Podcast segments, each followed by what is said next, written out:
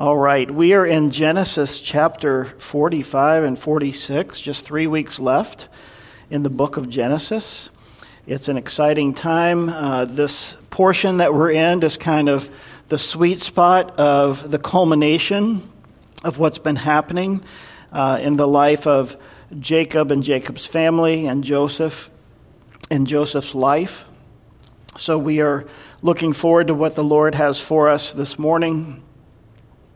This was one of those days where I had a really tough time with the title, but I think it'll become apparent as we go through that this title, "It Was God, Not You," uh, makes a lot of sense. So turn in your Bibles to Genesis chapter forty-five, and let's begin reading, and let's go down to, oh, verse fifteen.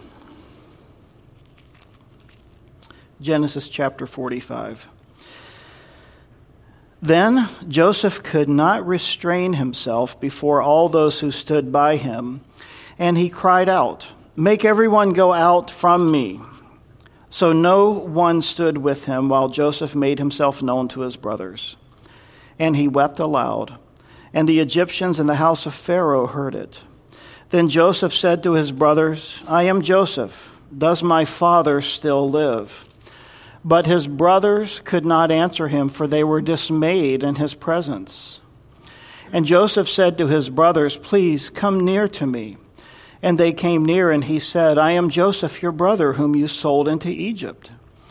But now do not therefore be grieved or angry with yourselves because you sold me here, for God sent me before you to preserve life. For these two years the famine has been in the land, and there are still five years in which there will be neither plowing nor harvesting.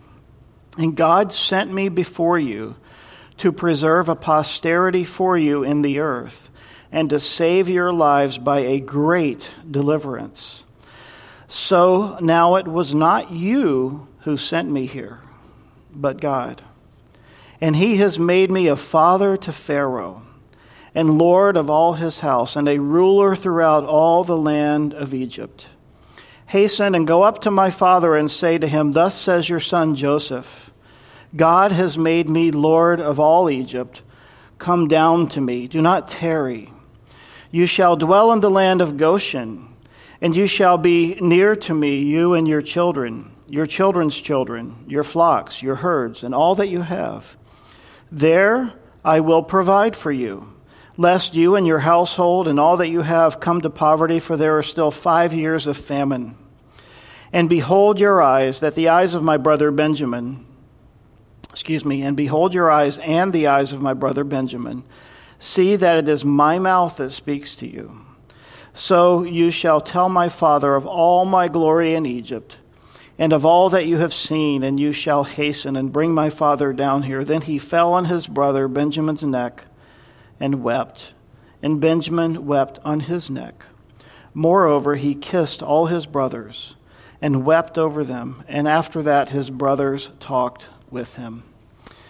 Lord, as we consider your word this morning and as we study, would you speak to us? Would you minister to us? Would you reveal to us the things that you want us to know and to understand today? And Lord, there there is a truth, a common truth that we all need to hear, but there is individual things that we each need to, to hear from your Spirit and your word this morning. Would you speak to us, Lord? Would you minister to us in our time of need? We pray in Jesus' name. Amen.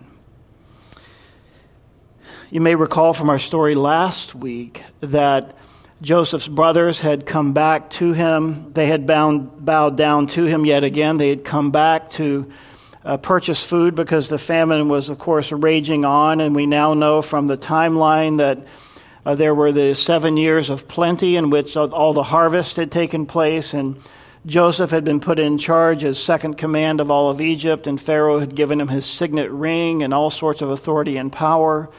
And Joseph was ruling and reigning and being a wise steward over all of the land, for the Lord had entrusted to Joseph such a great and important responsibility that it wasn't just for a few hundred people or a few thousand.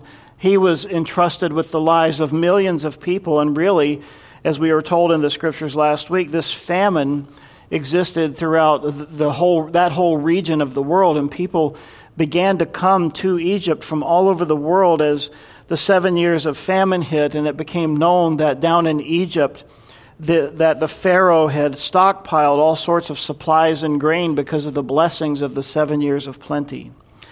And so jo- Jacob's brothers, excuse me, Joseph's brothers had the first time come down and bought some grain, and they went back, and there was this exchange as Joseph was testing them, and he kept Simeon behind, and Uh, there was a period of time had passed. We now know it had been about two years, start to finish, from when the first time they came down till now. So they probably went home, probably had a year or less of uh, supplies, and they came back. And as they came back, remember there was the interchange last week where Judah said to his father, "We cannot go back down to Egypt unless we bring our brother Benjamin," because of the conversation we had with the man. And, of course, Jacob was uh, forlorn and just torn over the issue of having to allow Benjamin to go. So they sent Benjamin. They came down. They had this incredible meeting with him. They had this dinner in his palace. And then as he sent them away, he put all of their money back in their bags again. And, of course, he planted his special cup uh, in Benjamin's bag. And then he sent the steward out after them to to sort of accuse them, but of course it was a setup.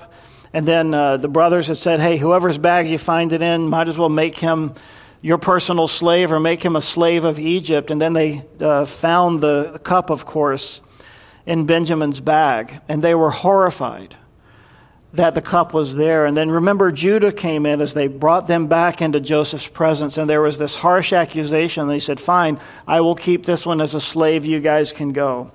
And the brothers were just beside themselves, and Judah came forward. Remember last week as we reviewed the life of Judah, Judah had done a three sixty. Judah had repented. God had done an incredible work in his life, and we reviewed a lot of Judah's personal history last week. And so Judah had been there making this plea before him, and then he saw Benjamin, his brother. And remember, when Joseph was seventeen, he was uh, taken captive by his brothers because of the hatred that his brothers had for him. And as he was sent away, they were they were going to kill him, but then, of course, they sold him in uh, slavery to Egypt uh, through a caravan of traders that were headed down to Egypt. At that point in time, Joseph being seventeen, Benjamin was three years old. And that's the last time he saw his brother. Now here's his brother standing before him. So adding twenty-two years to it, his brother would have been about twenty-five or so. And so now he sees his brother, and we saw at the end of chapter forty-four that things were building to a climax. And as we enter chapter forty-five, we see here in verse one, "Then Joseph could not restrain himself before all those who stood by him, and he cried out, 'Make everyone go out from me.'" So he was speaking in Egyptian, and he told all of his Egyptian Uh, servants to leave the room, clear the room. Now, of course, the brothers didn't understand what he was saying because he was speaking in Egyptian, and they did not understand the language. And it says, "So no one stood with him while Joseph made himself known to his brothers. And he wept aloud, and the Egyptians in the house of Pharaoh heard it." Now imagine this kind of weeping, this kind of wailing. They had been sent out. The doors were closed. These spaces and these palaces were not tiny rooms. It wasn't like our houses where you can hear right through the walls. This was a palace. And so as he wept aloud, it was so loud and it was so intense that all of the palace could hear it. Pharaoh and his servants could hear that Joseph was weeping and wailing. And his brothers, no doubt, were terrified. Because here is this man, this leader, this ruler, the second in command in Egypt and indeed in all of the world at that time, and he's so distressed and he is just visibly shaken and he is uncontrollably weeping and convulsing, and he sent all of his servants out. So they must naturally be thinking the worst, right? Because of what's just happened and all of the events that led up to this moment. And then Joseph said to his brothers, and I don't know if you've ever had an emotional moment like this where you wept uncontrollably. But if you have, you know that It, it's a long time before you can get to the place that you can actually utter words. And with the type of uh, grief and whatever Joseph was feeling at this moment that he had, I'm sure he was a mess. Between the tears and just the, the, the secretions from his nose and his mouth, just a mess. And his makeup as an Egyptian would have been messed up. And he was literally a mess before his brothers. And then he says to his brothers, "I'm Joseph. Does my father still live?" But his brothers could not answer him, for they were dismayed in his presence. And that word dismayed means frightened or terrified. They they couldn't believe what they were hearing, and they, they thought maybe this is another trick or a scheme of this man who is testing us. And Joseph said to his brothers, verse four, "Please come near to me." So they came near, and no doubt they came near with fear and trembling. And Joseph said, "I am your brother Joseph, whom you sold into Egypt." And this is likely the very first time that Benjamin, his brother, is hearing this. Why would his brothers have told him that? They wouldn't have. So for all of these years, for the twenty-five years of his life, or the last twenty-two years anyway, since he was three years old, all he knew was his older brother was killed. He was mauled by some wild beast in the wilderness, the same thing that his father knew. And so as he says these words, "I am Joseph, your brother, whom you sold into Egypt," I wonder, and we are not told, how Benjamin felt in that moment as he heard these words. "But now do not therefore be grieved or angry with yourselves, because you sold me here. For God sent me before you to preserve life." You see, in that moment, what Joseph is communicating to his brothers is, what you did, which was indeed terrible. You sold me into slavery, remember? But God sent me before you to preserve life. In other words, brothers, the thing you did, the horrible thing you did, the evil thing you did, was actually done by the hand of God. It's something that God did. It was not just something that God allowed or that God turned around and used for his good. You know, God redeems everything in our lives, doesn't he? Even the, the bad and seemingly random things that happen to us, God doesn't waste it. He still uses it for our good and for his glory. But Joseph is saying here, God actually sent me.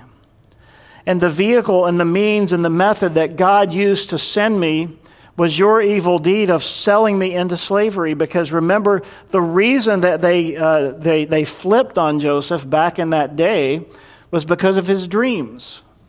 Because of the dreams that God had given him, that one day his brothers and his whole family would bow down before him. And of course, they thought he was just a silly dreamer.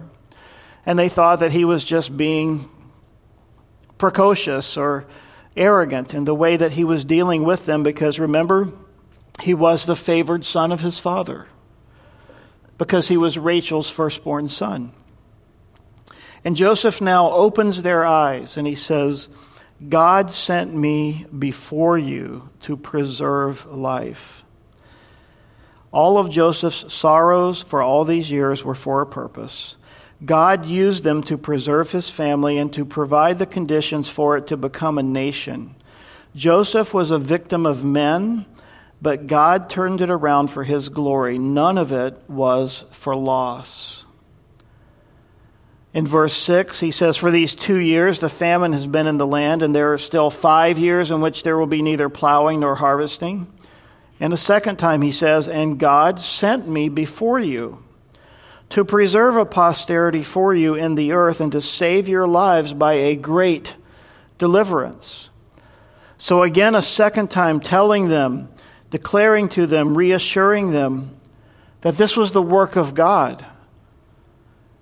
And he goes on to say in verse eight, "So now," a third time, "it was not you. It was not you who sent me here, but God. And he has made me a father to Pharaoh and lord of all his house and a ruler throughout all the land of Egypt." So listen to what Jacob, excuse me, Joseph is saying here. God sent me here, not you. and he has made me a father to Pharaoh. That expression means that Pharaoh came to Joseph exclusively for his counsel. And when he says he made me a father, that means he considered my word above his own thoughts, above his own opinions. And so the Pharaoh leaned heavily upon Joseph. In fact, it would tell us that the Pharaoh didn't really do anything in the land of Egypt without Joseph's knowing about it. When you think about such a position, you have to understand that God himself did this. God set up this scenario so that when he interpreted Pharaoh's dreams, Pharaoh came to the place that he understood that even though he was a pagan and even though the Pharaohs believed they were created in the image of Ra, one of their two thousand gods, that remember as we reviewed what Pharaoh said, he said, "Your God." And Pharaoh began to believe, at least in, in part, in the God of Abraham, Isaac, and Jacob, and now Joseph. So it wasn't God, it wasn't you who sent me here, it was God. And God's put me in this place. He's made me a father to Pharaoh. And he's made me lord of all of his house. I have charge of everything that belongs to Pharaoh, and a ruler throughout all the land of Egypt. So Joseph stripped away the superficial surface of human activity to reveal the hand of God. Most revealing were his four references to God. He says, God sent me before you to preserve life. God sent me before you to preserve for you a remnant. And it was not you who sent me here, but God. And God has made me Lord of all Egypt. You see, God, God, God, God. And listen, this is a good point for us to stop and to remember something about our lives. There is nothing random that happens in your life. And by the way, it's not fate. It's God. God is in control of our lives just as he was in control of every detail of Joseph's life. And the place you find yourself today and the things that are going on in your life, either God did it or God allowed it. And whether we got here by our own schemes or devices, or maybe as in Joseph's case, he could have certainly looked at it and said, I'm here because of what you did to me. And he could have been bitter, but of course he wasn't, because he realized God was bigger than men. God was bigger than people's hatred and misbehavior. God was, was in control of all of these things.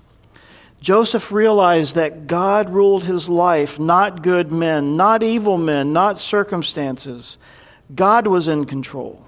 And because God was in control, all things work together for good. The truth of Romans eight twenty-eight.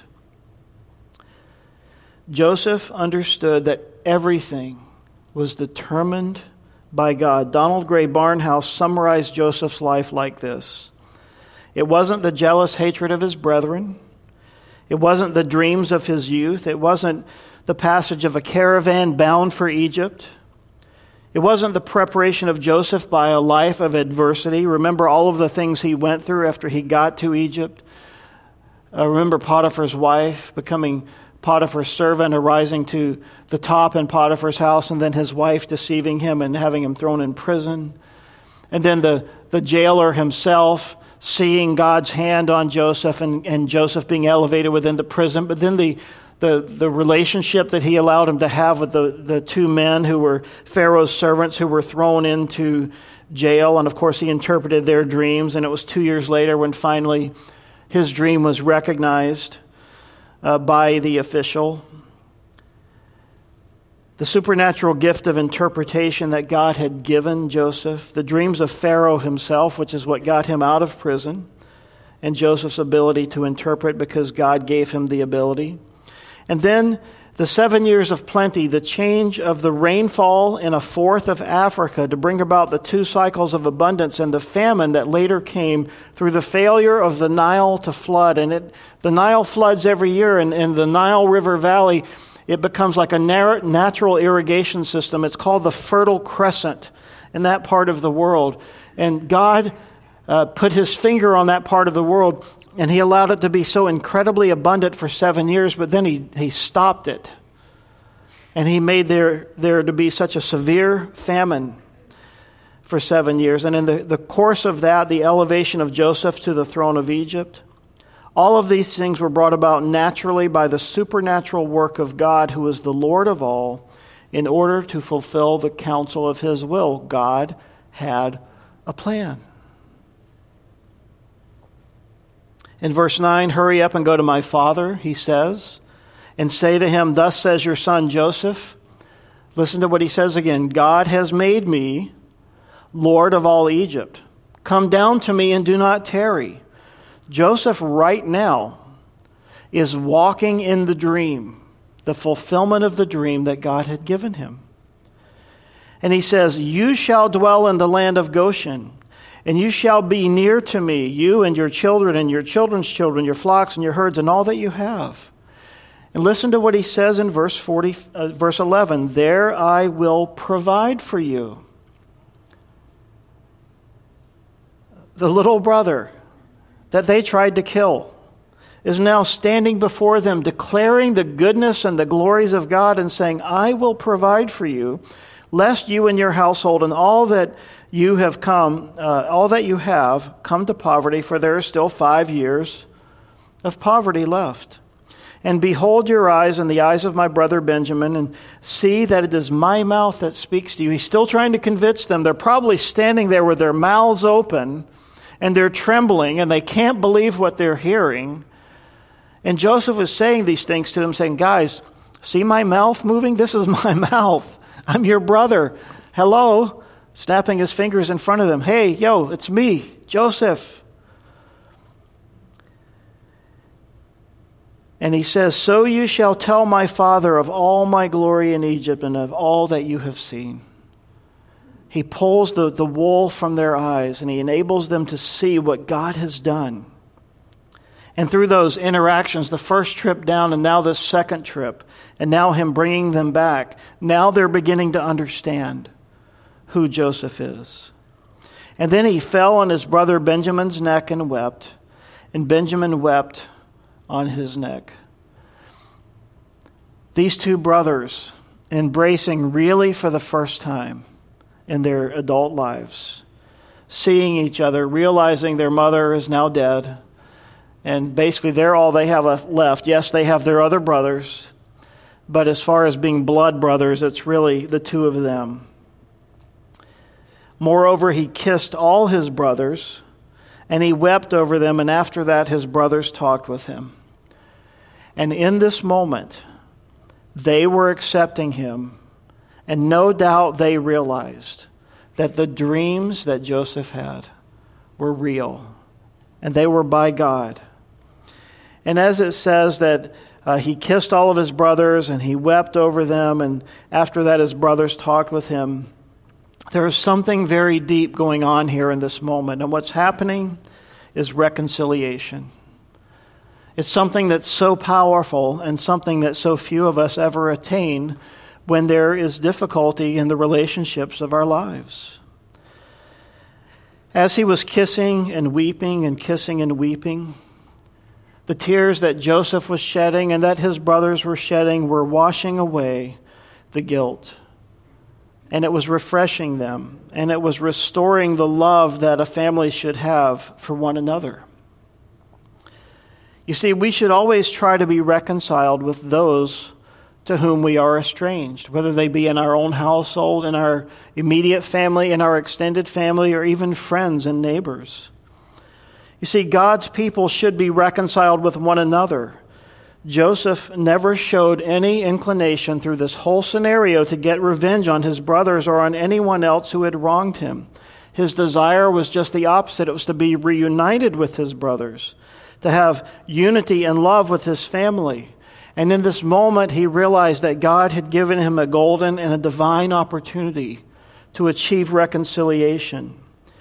You see, we are to make, as God's people, reconciliation and forgiveness a top priority in our lives. People do sin, and sometimes they hurt us. Sometimes we sin and we hurt others. And whether that is done intentionally or unintentionally, the pain is still the same. Our job in such circumstances is to approach those who have offended us, not to confront them with their sin, but to offer forgiveness and reconciliation. This principle works in both directions, whether we are the ones offended or we are the ones who gave an offense. Matthew chapter five says this, "If you bring your gift to the altar, and there remember that your brother has something against you, leave your gift right there before the altar, and go your way, first to be reconciled to your brother or your sister, and then come and offer your gift before God." You see, forgiveness can be offered by one party alone, but reconciliation requires mutual effort.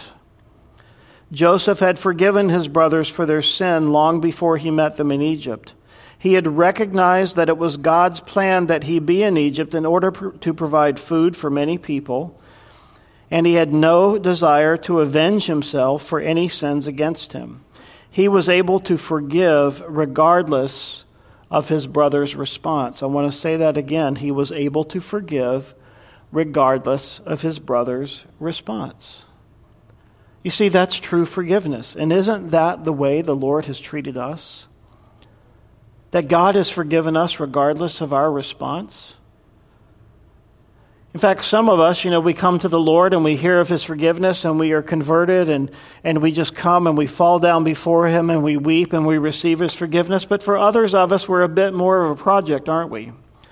We have to hear it over and over and over before it breaks through the crusty darkness of our heart to penetrate it. However, Joseph was not able to be fully reconciled with his family until his brothers acknowledged their sin and repented. You see, Paul says, as far as it depends on you, seek to be at peace with all men. But if the other person or the other people aren't willing, there's nothing you and I can do about that but pray. But we can do our part before God and, and forgive them before God and offer forgiveness to them. But reconciliation can't happen, the restoration of the relationship, until the, the offending party has dealt with their sin and they have repented and acknowledged their sin. This is such a key and necessary and healthy element to reconciliation. We must be willing to confess any action that might have hurt another person. And guess what? You and I cannot make the other person repent, can we? We can't force reconciliation. It has to be something that comes from the other person. And if we are the one who has done the offending, then let us take note that we are the ones who need to repent and to come before the other person and ask them to forgive us and to confess our sins and our trespasses to a fellow brother or sister. James five sixteen says, "Confess your trespasses to one another and pray for one another that you may be healed. The effective, fervent prayer of a righteous man avails much." Paul wrote these words in Second Corinthians chapter five, verse seventeen, "Therefore, if anyone is in Christ, he is a new creation. Old things have passed away. Behold, all things have become new. Now, all things are of God, who has reconciled us to himself through Jesus Christ and has given us the ministry of reconciliation." Did you catch that? God has reconciled us to himself. You see, we are the, the perpetrator. We are the offender before God. It was our sin that put Jesus on the cross. But God went so far in the act of salvation and the sending of the gift of his Son, Jesus Christ, that God himself says, "I have reconciled you to me." God has condescended and bent low to reach out to us, and all we have to do is to say, "I believe and I receive." And in that process, of course, we have to repent. And as we do that, then we become saved. Our salvation is complete. We come into the family of God. And it says that he has also given us the ministry of reconciliation. Just as you and I have been saved, just as you and I have been forgiven, just as you and I have been reconciled, so should we become agents of reconciliation to bring other people to God first and foremost, and to help them become reconciled to, with, and before God. But also, while we first need peace with God through our Lord Jesus Christ, we also need peace with one another.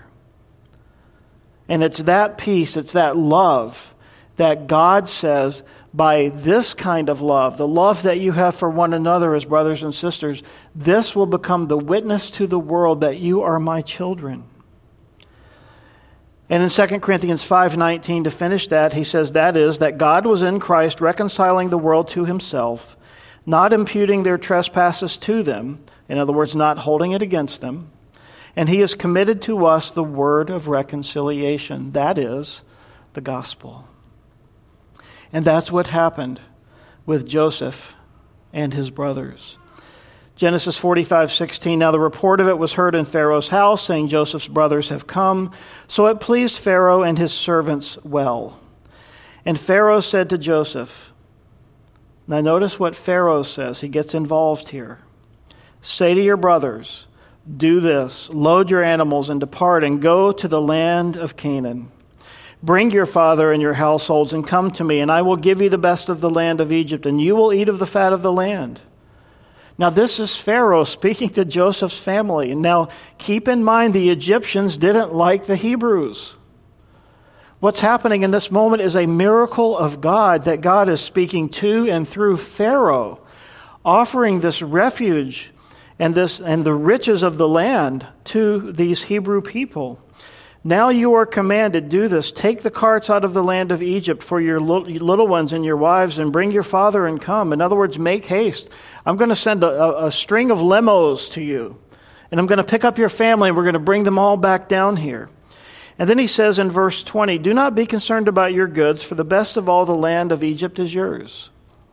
So it's like God comes to you in the form of a person, and he says, leave your home, leave all your stuff, leave your cars, all your keepsakes, your mementos, all those boxes in your garage, leave it.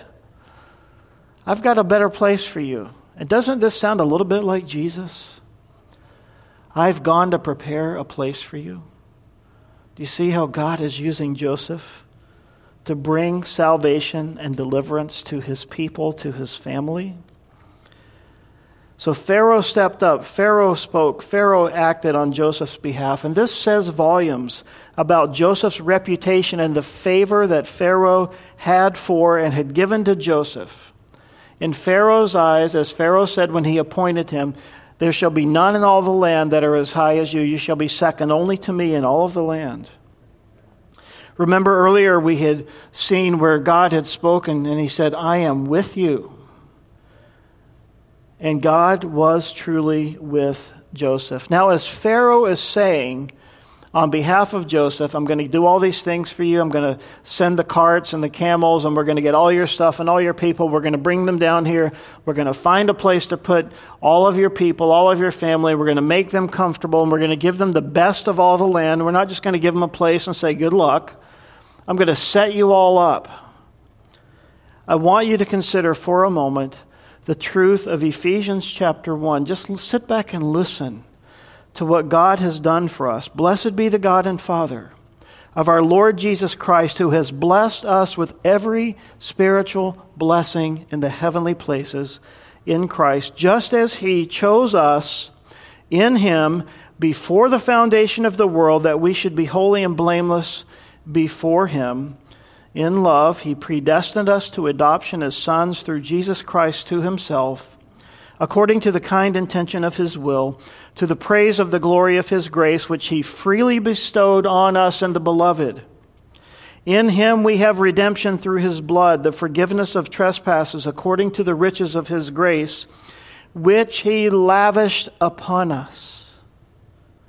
In all wisdom and insight, he made known to us the mystery of his will, according to his kind intention, which he purposed in Christ. And I pray that the eyes of your heart may be enlightened, so that you may know what is the hope of his calling, what are the riches of the glory of his inheritance in the saints. Let me say that again. What are the riches of the glory of his inheritance in the saints?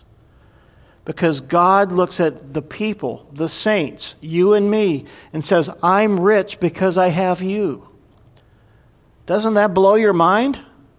That God considers himself rich because he has us in his family. And he goes on to say, and what is the surpassing greatness of his power toward us who believe? These are in accordance with the working of the strength of his might. I can think of no passage that better illustrates what has happened here to and through Joseph, to his family, as the people are being rescued from, from the famine and brought into the land of Egypt. Genesis forty-five twenty-one. Then the sons of Israel did so, and Joseph gave them carts according to the command of Pharaoh, and he gave them provisions for the journey. I mean, the blessings just keep coming. He gave to all of them, to each man, changes of garments. But to Benjamin he gave three hundred pieces of silver and five changes of garments. So there's the blessing for his brother Benjamin again. And he sent uh, to his father these things, ten donkeys loaded with the good things of Egypt, and ten female donkeys loaded with grain, bread, and food for his father for the journey. And so he sent his brothers away, and they departed. And he said to them, see that you do not become troubled along the way. If you have a different translation, it probably says, he sent his brothers away, and as they departed, he said to them, don't quarrel on the way. He knows these guys. He knows how they are. And he said, look, this is all done. And he tried to tell them, God did this, not you. I don't want you on the long journey back home blaming each other and pointing fingers and saying, you know, if we hadn't done this or if you had listened to me. He said, no, no, no, it's all done. It's forgiven. It's over. It's reconciled. It's behind us. And as you travel on the way, don't be troubled. Don't be in turmoil. Don't quarrel with one another. And this is something we need to guard against, isn't it? As brothers and sisters in Christ, that we choose not to quarrel with each other over anything. Discuss things, yes. Quarrel and fight and bicker, no. These things are not becoming of children of God. Then they went up out of Egypt, and they came to the land of Canaan, to Jacob their father, and they told him, saying, Joseph's still alive, and he is governor over all the land of Egypt. And jo- Jacob's heart stopped. And if I understand this properly, it's just like his heart went numb, like he had a palpitation, like his, he just he went, what? Because for twenty-two years, what has he done? He has mourned the loss of his son. Jacob's heart stood still because he did not believe them. He thought, you guys are messing with me again. You, you've troubled me for all of your lives. But when they told him all the words which Joseph had said to them, and when he saw the carts which Joseph had sent to carry him, the spirit of Jacob their father revived. Finally, he believed it. Then Israel, now it calls him Israel, governed by God. Then Israel said, it is enough. Joseph, my son, is still alive. I will go and see him before I die. Finally, one last pleasurable thing in my life after out of all these years of misery. I would direct your attention for a moment over to Psalm one oh five if you'd like to keep your finger here and flip over to there. Psalm one oh five, beginning in verse sixteen, is a chronicle of the history of what God did in Joseph's life. So Psalm one oh five, verse sixteen, and he called for a famine, that is God. He called for a famine upon the land. He broke the whole staff of bread. He sent a man before them, Joseph, who was sold as a slave. They afflicted his feet with fetters, and he himself was laid in irons until the time that his word came to pass. The word of the Lord tested him. The king sent and released him, the ruler of peoples, and set him free.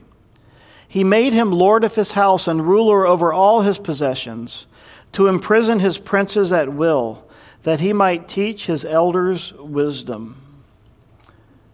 Israel also came into Egypt, thus Jacob sojourned in the land of Ham. So I want to come back to Psalm one oh five twenty-two, to imprison his princes at will, that he might teach his elders wisdom. You see, God was using the story of Joseph to teach the elders, the fathers, the patriarchs, and really all elders, all people who would be willing to be instructed, what it means to trust God, what it means that God is sovereign, what it means that God takes care of his people, to imprison his princes at will, that he might teach his elders wisdom. In other words, he doesn't want us to miss the lesson that God has for us. And as we roll into chapter forty-six, it says, "So Israel took his journey with all that he had, and he came to Beersheba and offered sacrifices to the God of his father Isaac." Now Beersheba was a place that Abraham and Isaac and Jacob had made a special place. It was a place where they had dug a well. It was a place where God had met with them and spoken to them, much like Bethel. And then God spoke to Israel here in Beth, uh, Beersheba. God spoke to Israel in the visions of the night, and he said, "Jacob, Jacob." And he said, "Here I am." So he said, "I am God, the God of your father. Do not fear to go down to Egypt, for I will make of you a great nation there. I will go down with you to Egypt, and I will also surely bring you up again, and Joseph will put his hand on your eyes." I love how God sees the inmost part of our heart. And he knew that there was turmoil and distress in Israel's heart.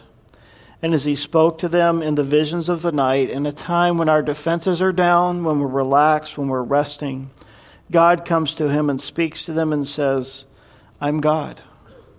I'm your God. I'm the God of your father. Do not fear." Notice what he says here. Now, remember, Jacob knew the stories, right? Remember that Abraham had gone down to Israel at one time, but it was not a good thing. And he went down there and he lied about Sarah being his wife and said she was my sister, and things didn't go so well. Remember later, Isaac went down there and got into trouble with the king and did a similar kind of thing. So Jacob may have known those things. I believe he knew them. And he may have been going, "Well, you know, God, my family's not had a very good track record in Egypt."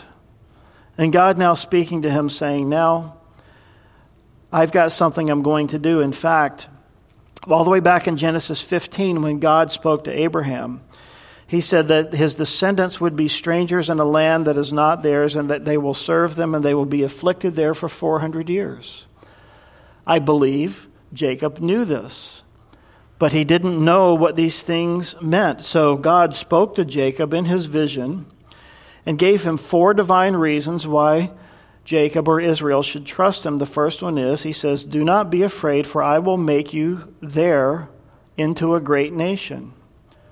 It was the promise that God had originally given to Abraham, but now he's making it a little clearer as to what and to how. I'm going to do it in Egypt. Not in Canaan, not in the place that you thought I was going to do it. I'm going to take you and your whole family down to Egypt. Second, he says, "Do not fear, because I myself will go down with you." I'll be with you the whole time, Jacob. You're not doing this alone. So God bringing him comfort, saying that I will be with you. Third, he says, "Do not fear. I will also bring you up again," meaning your family, your people. I will bring you back. I will restore you. "I will surely bring you up" would be a more emphatic understanding of the language. And then fourth, "Do not be afraid, because Joseph's hand shall close your eyes." In other words, he's reminding him, your beloved son who's been taken from you for all these years will be the one to sit with you in your death.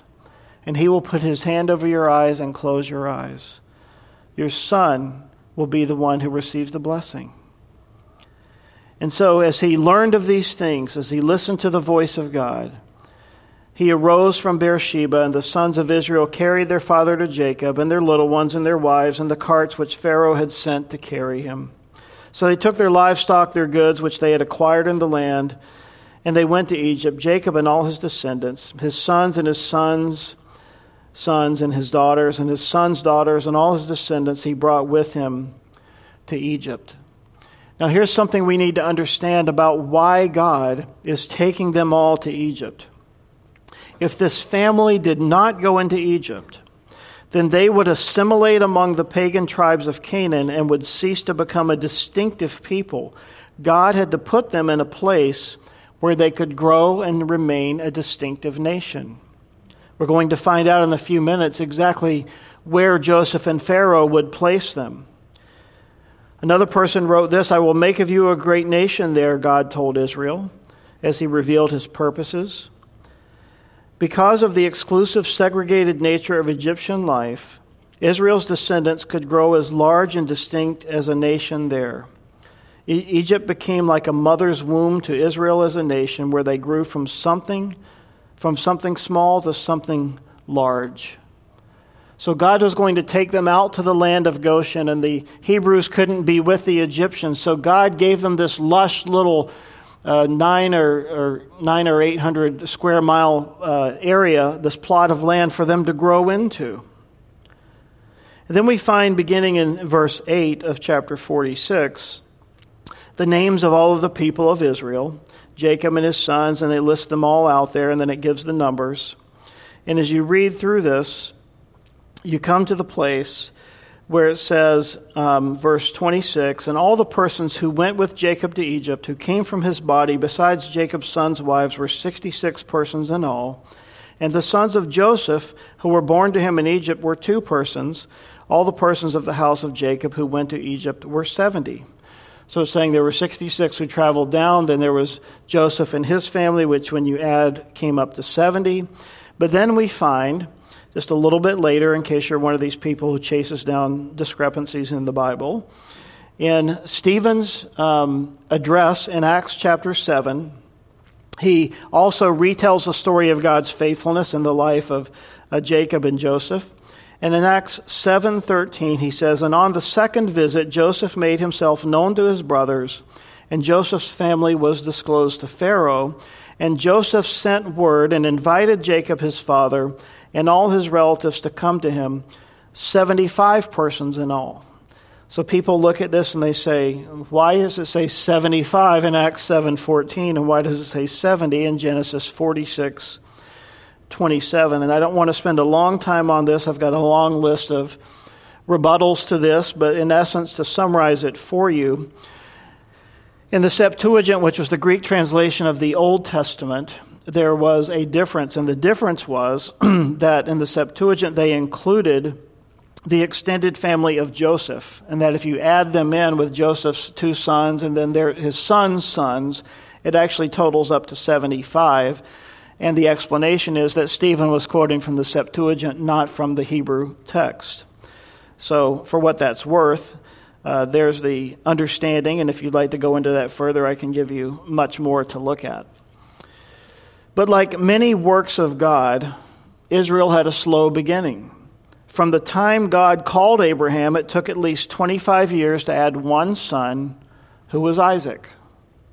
It took Isaac sixty years to add another son uh, of Israel, and that was Jacob. And it took another fifty or sixty years for Jacob to add twelve sons and one daughter.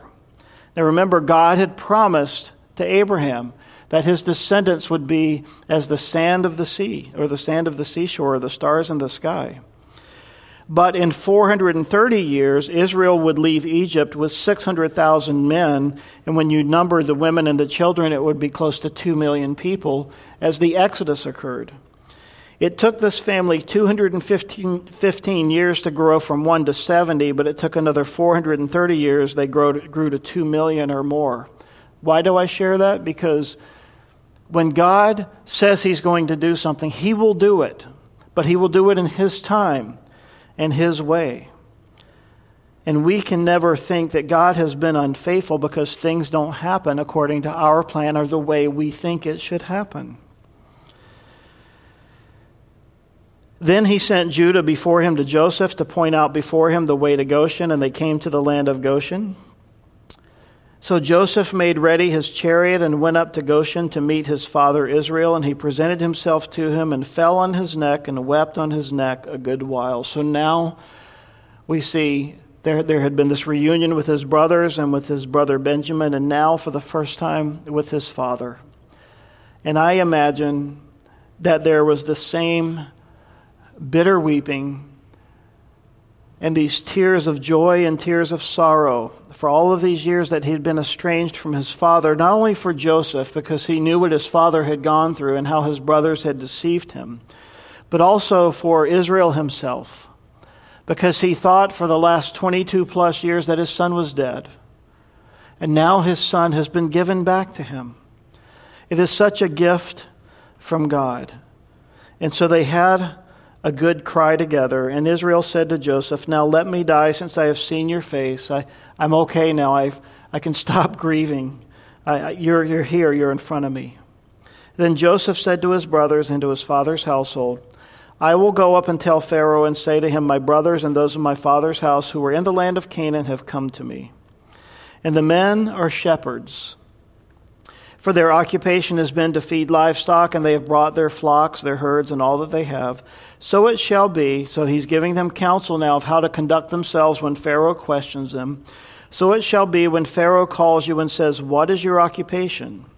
That you shall say, your servant's occupation has been with livestock from our youth even till now, both we and also our fathers, that you may dwell in the land of Goshen, for every shepherd is an abomination to the Egyptians. Now, we're not going to go into forty-seven, but as you get into the first few verses of forty-seven, this all plays out where uh, he says that, you know, what the Egyptians regard as cows, not sheep, so don't even tell them about your sheep, tell them about your cows, and then Pharaoh will actually take them and make them uh, the, the, the curators for his own flock out in that area. So he, even there, they get a boost, they get a promotion because of Jacob.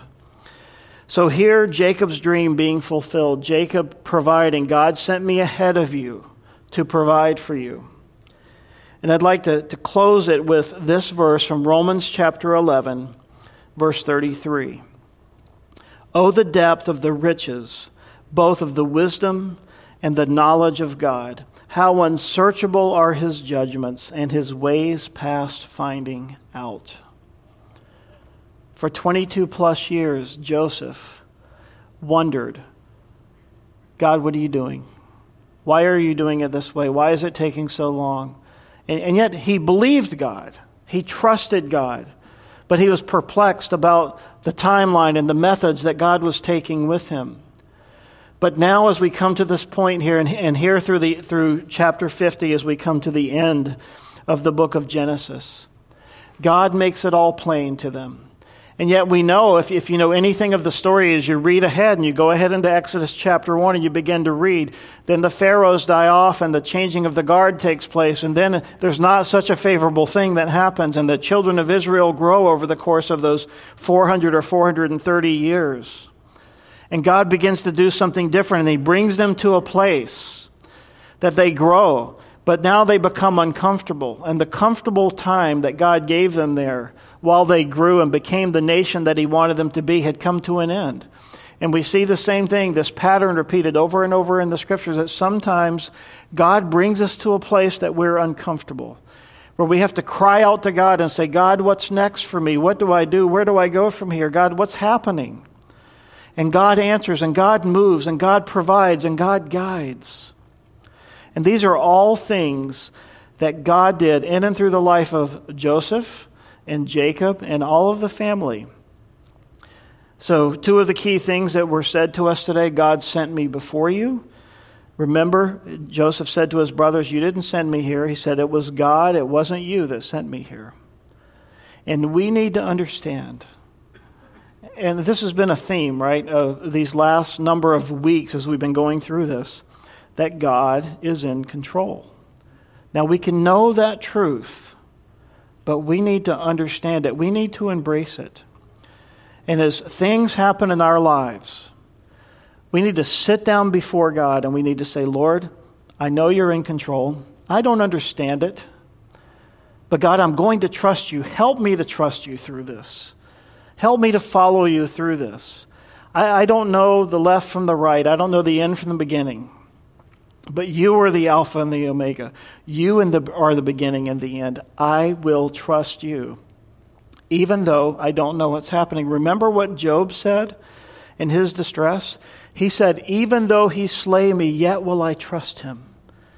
You see, that's the place that God wants every child of God to get to, where we come to a place of abandon, where we say those words to God, and we let go of our illusion of control, because that's all it is. All of us have control issues to one degree or another, But God wants us to realize He's the only one who truly has control.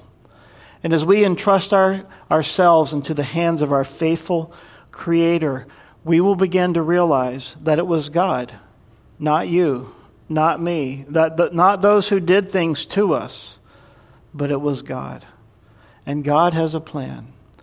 Because you see, for God causes all things to work together for the good to those who love Him and to those who are the called according to His purpose. Do you love Him? And do you trust Him? Lord, thank you for your word this morning. Thank you for speaking to us. Thank you for ministering to us. And Lord, maybe some of us this morning need to just sort of cast down our burdens before you and let go of all of the things that we're struggling with and that we're control, trying to control and that we're wrestling with. And Lord, maybe, maybe we just realize that you're sovereign, you're supreme. That no matter what happens in elections and with coronavirus and the affairs of our lives and our finances and our cars and our houses and our kids, God, you're in control. And Lord, even if, if some of us have been praying for people for years, people who maybe we thought once knew you and they walked away, or maybe people we just long to see them get saved before they pass from this earth, God, we cry out to you this morning. God, please be merciful to us as sinners. Be merciful to those people in, in our hearts and minds whom we love and whom we ache for, and we love, we, we long to see them come to Christ. And Lord, for those things that we don't have answers for, just like you told your servant Jacob as he went down, he said, you said, I'm with you. And so, Lord, let that be enough for us. Even if we never get answers to our most perplexing questions on this side of heaven, may your presence be enough for us. We love you, Lord.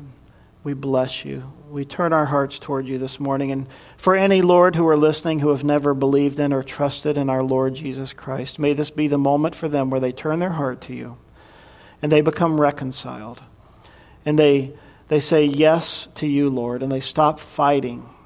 They stop kicking against the goads. And they say, okay, Lord, I'm here. Take my life and let it be used for your glory. Lord, things we don't understand. We don't know what the future holds, but we know who holds the future. And we love you, Lord. In Jesus' name, amen.